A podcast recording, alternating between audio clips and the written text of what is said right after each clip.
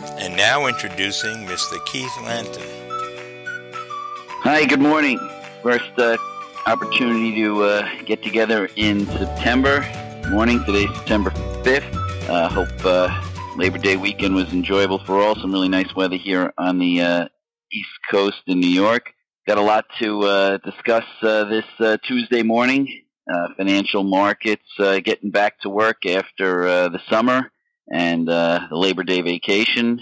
Uh, lots of uh, kids uh, getting back to uh, school full time. So uh, lots uh, lots to uh, digest as uh, we close out 2023.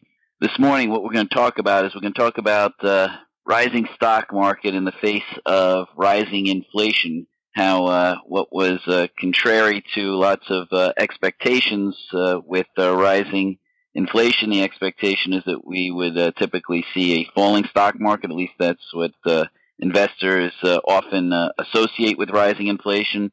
Um, we'll talk about why the markets may have uh, gone up in the face of this rising uh, inflation, as well as why there may be risks going forward now that we're starting to see inflation peak and come down.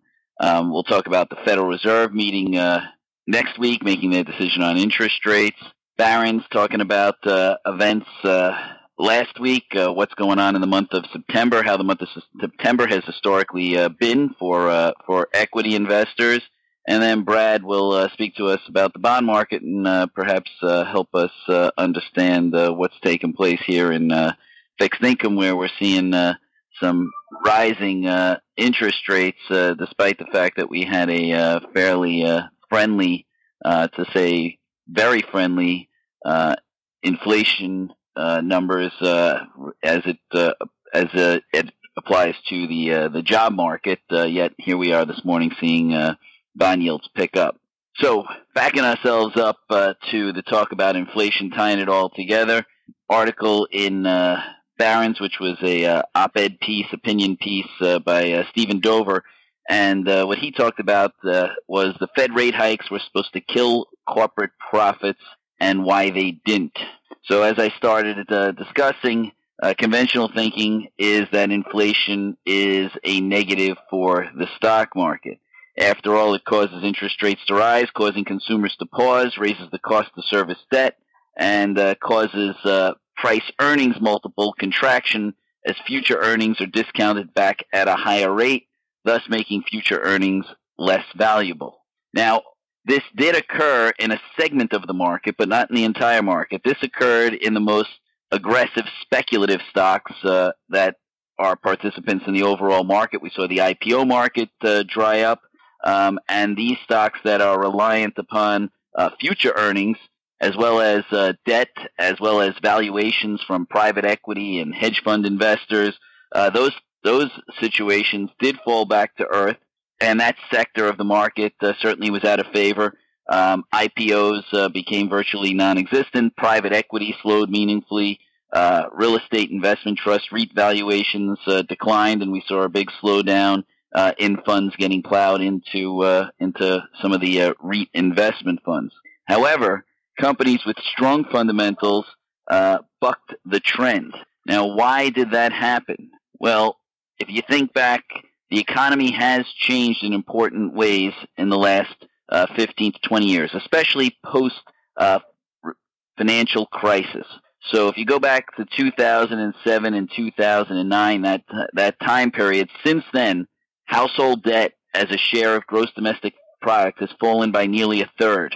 Credit standards have tightened with fewer households at risk as a result of uh, the increase in interest rates, and fewer households are borrowing as much as they did going into 2007 to 2009, partly because the banks won't lend to them, and partly because a lot of uh, investors uh, learn their lessons of, uh, of overextending themselves um, during the uh, financial crisis.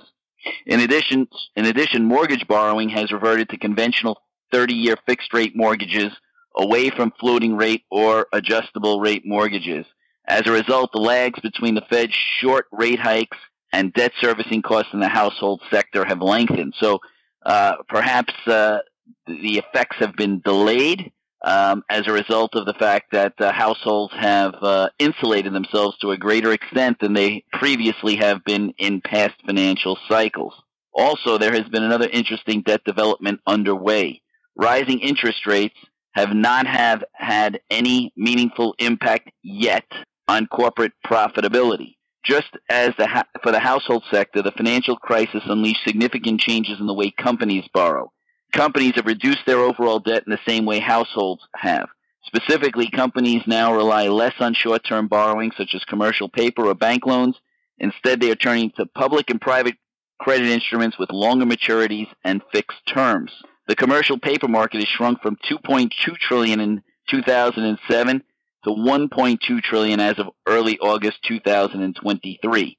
In the same span, U.S. investment grade and high yield debt markets have grown from 2.1 trillion to 7.8 trillion and from 700 billion to 1.2 trillion respectively. And these borrowings are typically, as I mentioned, at fixed rates and at average maturities that range from 4 to 10 years. So these effects have lengthened the time it takes for corporate debt servicing costs to rise when the Fed raises rates.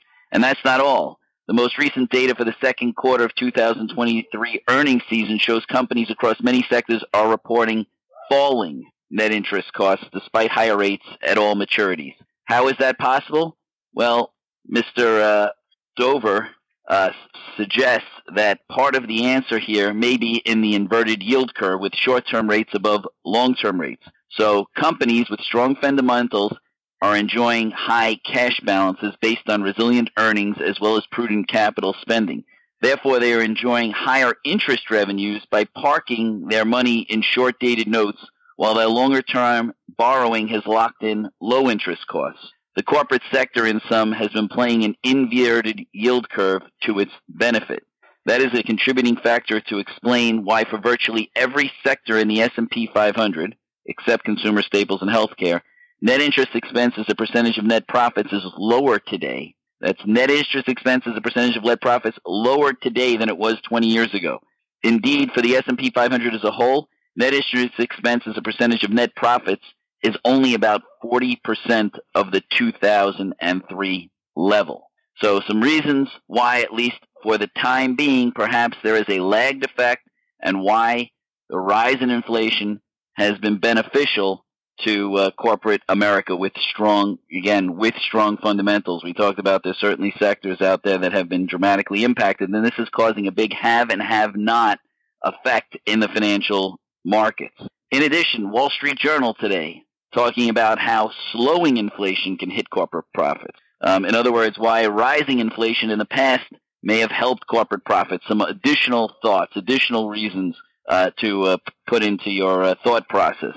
So one of the reasons why uh, these rising inflation has been beneficial uh, to corporate profits, the journal suggests, is that the cost that companies are able to charge for their goods and services has risen faster than their labor costs. Now, this is something that is starting to reverse. Um, in the second quarter of last year, employment costs were up 4.5%, consumer prices were up 4.1%. But if you go back a quarter or two, you were seeing inflation running at nine percent, and you were seeing uh, you were seeing uh, labor costs only up about four to four and a half percent as well.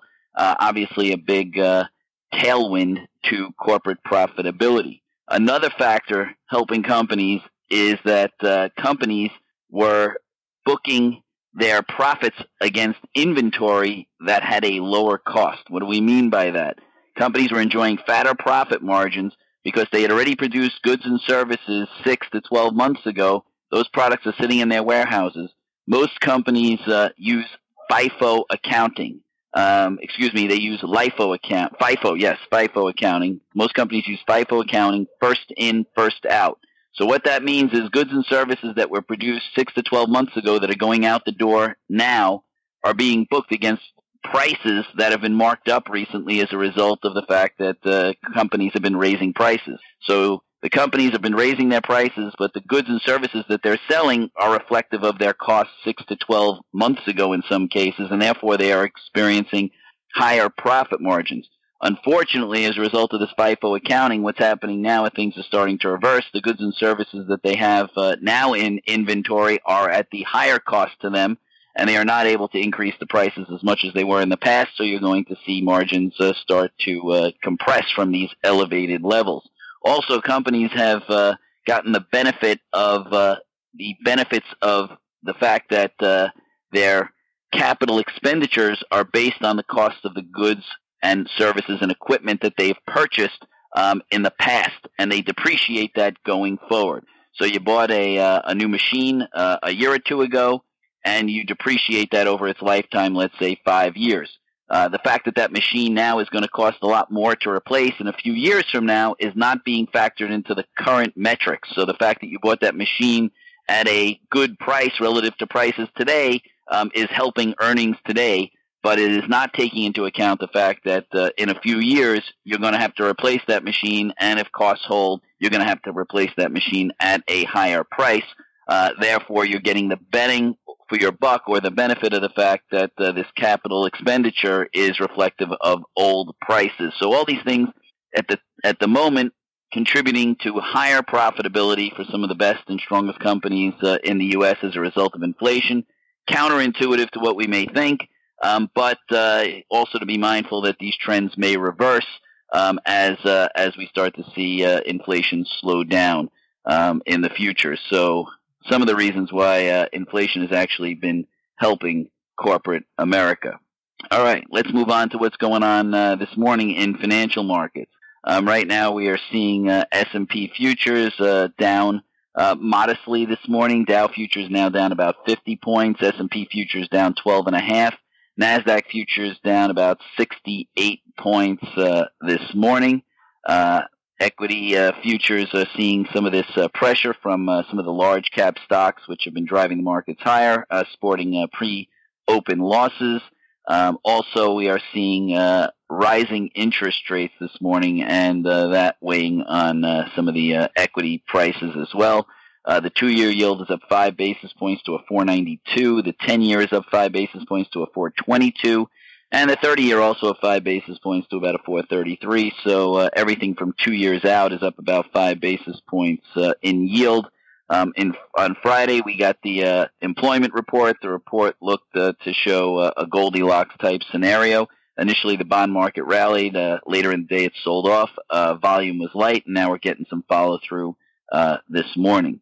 Uh, this morning, Goldman Sachs lowered its U.S. recession probability to 15% from 20%, perhaps uh, attributing to some of the strength in the bond market as uh, the market uh, expects uh, uh, more expansion and less probability of recession.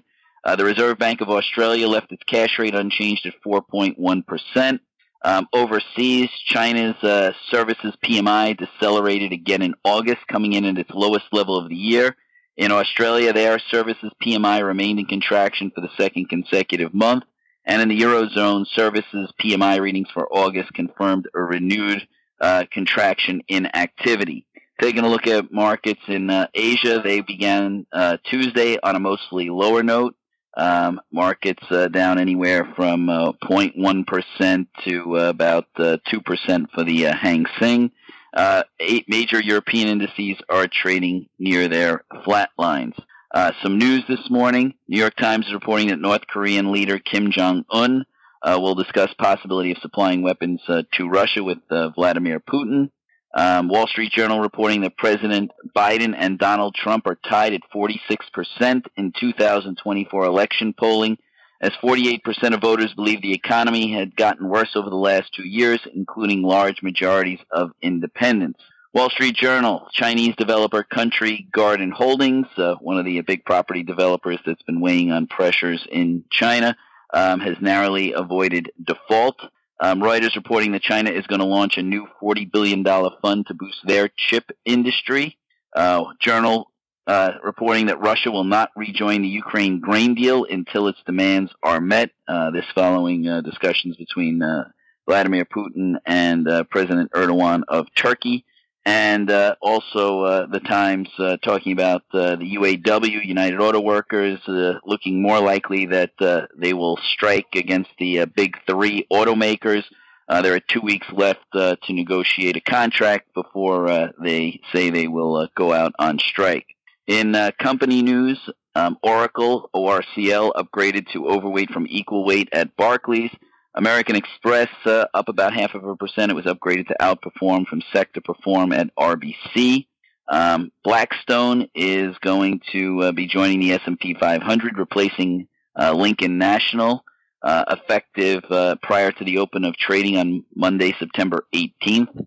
Um, also, Airbnb, ABNB, is going to be joining the S&P 500. It's up about uh, five and a half percent, um, replacing Newell brand symbol NWL.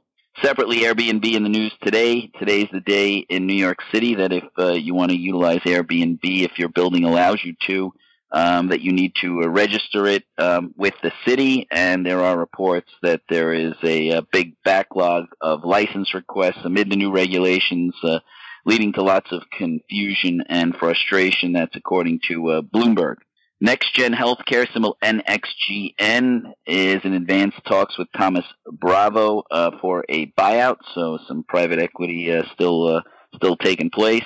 Um, and Disney, symbol DIS, uh, relatively unchanged this morning, uh, as they are urging uh, Spectrum uh, CHTR stock symbol customers to watch Hulu, as they have an ongoing dispute between Disney and uh, Spectrum users.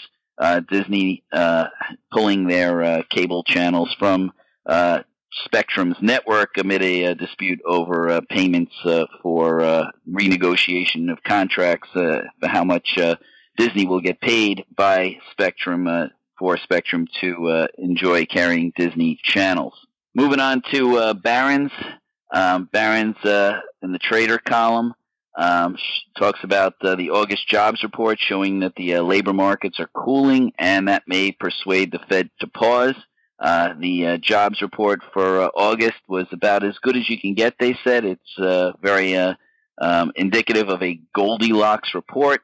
Yet on Friday, the S&P barely budged, but it did finish the week up two and a half percent. The Dow finished the week up 1.4 percent, and the Nasdaq was up three and a quarter percent last week. Barron saying those gains make sense given the numbers. U.S. government data on Friday showed a larger than expected gain of 187,000 non-farm payrolls in August, but significant downward revisions for the previous two months, totaling 110,000 fewer jobs than initially reported, pulled the three-month average job growth near 150,000 that is below February of 2020, so below the pre-COVID levels. Unemployment rate jumped to 3.8% from 3.5.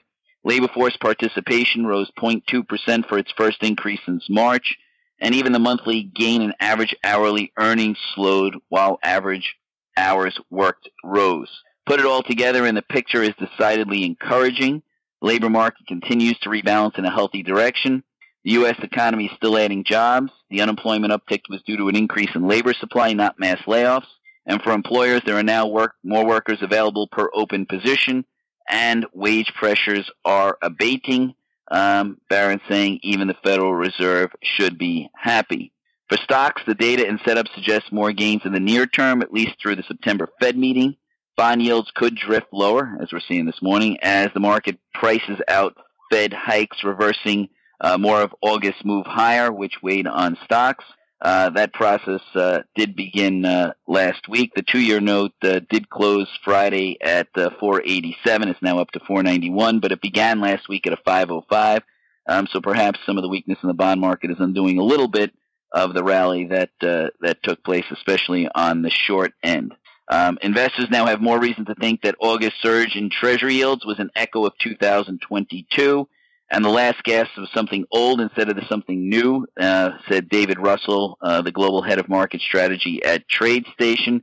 He went on to say continued easing in yields could help feed the Goldilocks narrative and comparisons to the 1994-1995 soft landing. Next potential market moving data will be the August Consumer Price Index to be released on September 13th, just before the Fed meeting. Investors and policymakers will be watching for confirmation that an easing labor market is showing up in the form of less pricing pressure on inflation. It could be a messy report because commodities did rally over the summer, which could push up headline CPI figures. So let's talk about September. We've made it, as we said here this morning, um, post Labor Day. We've made it to September. Um, but uh, September is typically a challenging month for some financial markets.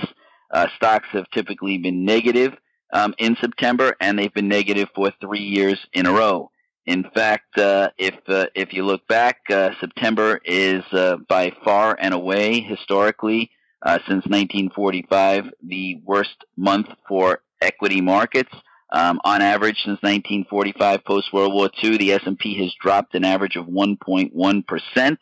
The only month to average a loss greater than 0.13 percent. But Barron's goes on to say September doesn't have to be awful, and history suggests this year might be one of the better ones.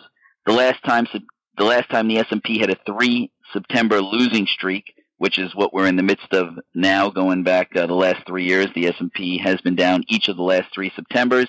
Um, the last time that happened was 2014 to 2016. Um, and when that has happened, um, it followed with a winning streak. So perhaps uh, the three uh, consecutive week Septembers we've had will now uh, show that we are going to have a better September uh, this year. Um, also, even better perhaps is when the S&P has posted a gain of between 10 and 20 percent through August, like it has this year. It has averaged a gain of 7.6 percent for the rest of the year, according to Bank of America. That suggests the S&P could close the year at 4850, um, which would be a new high for the index.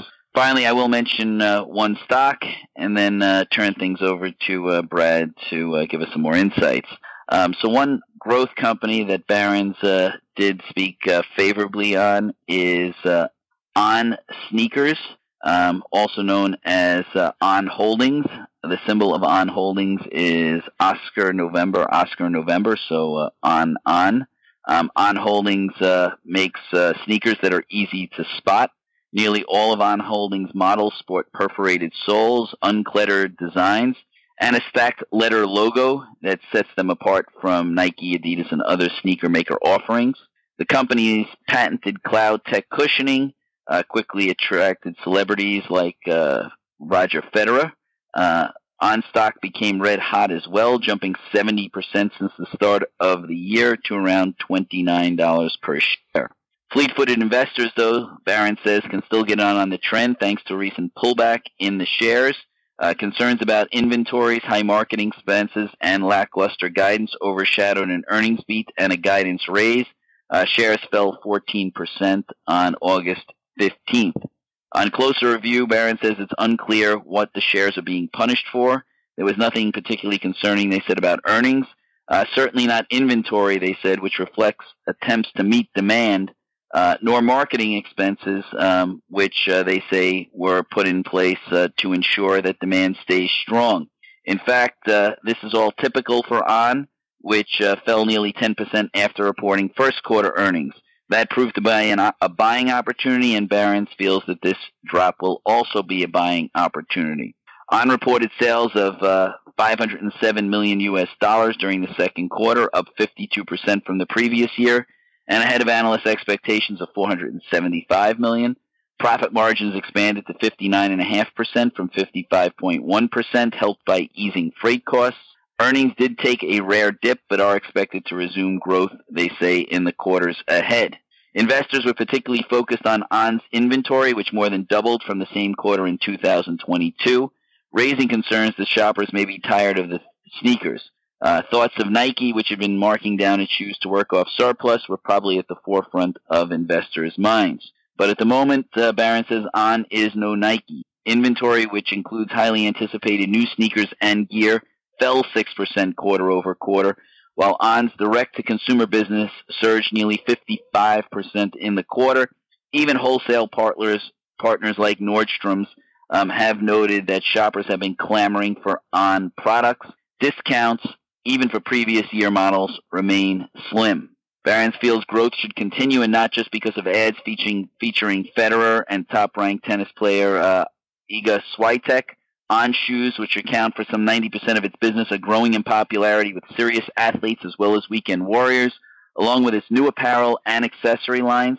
And while North America accounts for 60% of its business, On has been expanding its presence in markets like Asia, where sales have nearly doubled. ON's valuation, it trades at 41 times forward earnings, and that's certainly not cheap. Yet the recent sell-off puts us near its record low valuation of 39 times earnings and well below the nearly 250 times earnings it has averaged since going public in 2021. I'm going to turn it over to Brad to give us some more thoughts and insights. Good morning, Brad. Good morning, Keith. Good morning, everyone. There's no rest for the weary in these markets, especially bonds. The volatility in the bond market as equities look actually sane. However, we have to watch out because if rates keep going up, now even on the longer end of the curve, the equity market may have a real wake up call. So we have to keep an eye on this 10 year. Uh, I think that it might be a little bit overdone here, but let's definitely watch what's going on. Everything I've been reading, speaking to professionals in the industry, friends, uh, and and recent economic numbers, including Friday's, uh, are all pointing to a stabilization in bonds. Uh, but Friday's action with the 10-year with the 10-year yield down, with the 10-year price down over one point, and the yield about 10 base points higher, was shocking. I was hoping to blame that on an illiquid summer Friday, uh, but this morning the bleeding continues a little bit. Uh, my bet is that the shorts are building that, their positions, and the algos are piling on to this short position. So uh, hopefully we will see some stability as the week goes on if we get continued uh, if we get the continued economic reports that we've been seeing. Uh, as for investing, I've been suggesting for taxable accounts for a while a barbell a barbell approach of buying short-term treasuries with better than five percent rate of return, barbelled with 20-yearish four percent municipals. On the munis, I'd like to see at minimum eight-year call protection even though I don't think the Fed is anywhere near lowering rates, if and when they do, you don't want to get caught having to worry about reinvestment on those short treasuries or money markets or bank CDs or whatever you may be in. So for those, uh, and let's also uh, understand the reality here that 4% tax free is much better than 7% taxable equivalent yield in high tax states. So you don't want to be too greedy and that's a pretty nice rate of return to lock in. As always, uh, for this week, I expect the unexpected in the markets. Uh, the roadmap has been and will continue for the foreseeable future to be blurry, but let's all work together to try and figure this all out. I hope everyone has a great week, and uh, I'll send it back to Keith. Thanks. Thank you, Brad. That's everything I've got. Thank you for listening to Mr. Keith Lanton. This podcast is available on most platforms, including Apple Podcasts, Spotify, and Pandora. For more information, please visit our website at www heroldlantern.com. Opinions expressed herein are subject to change and not necessarily the opinion of the firm. Past performance is no guarantee of future results. The information presented herein is for informational purposes only and is not intended to provide personal investment advice.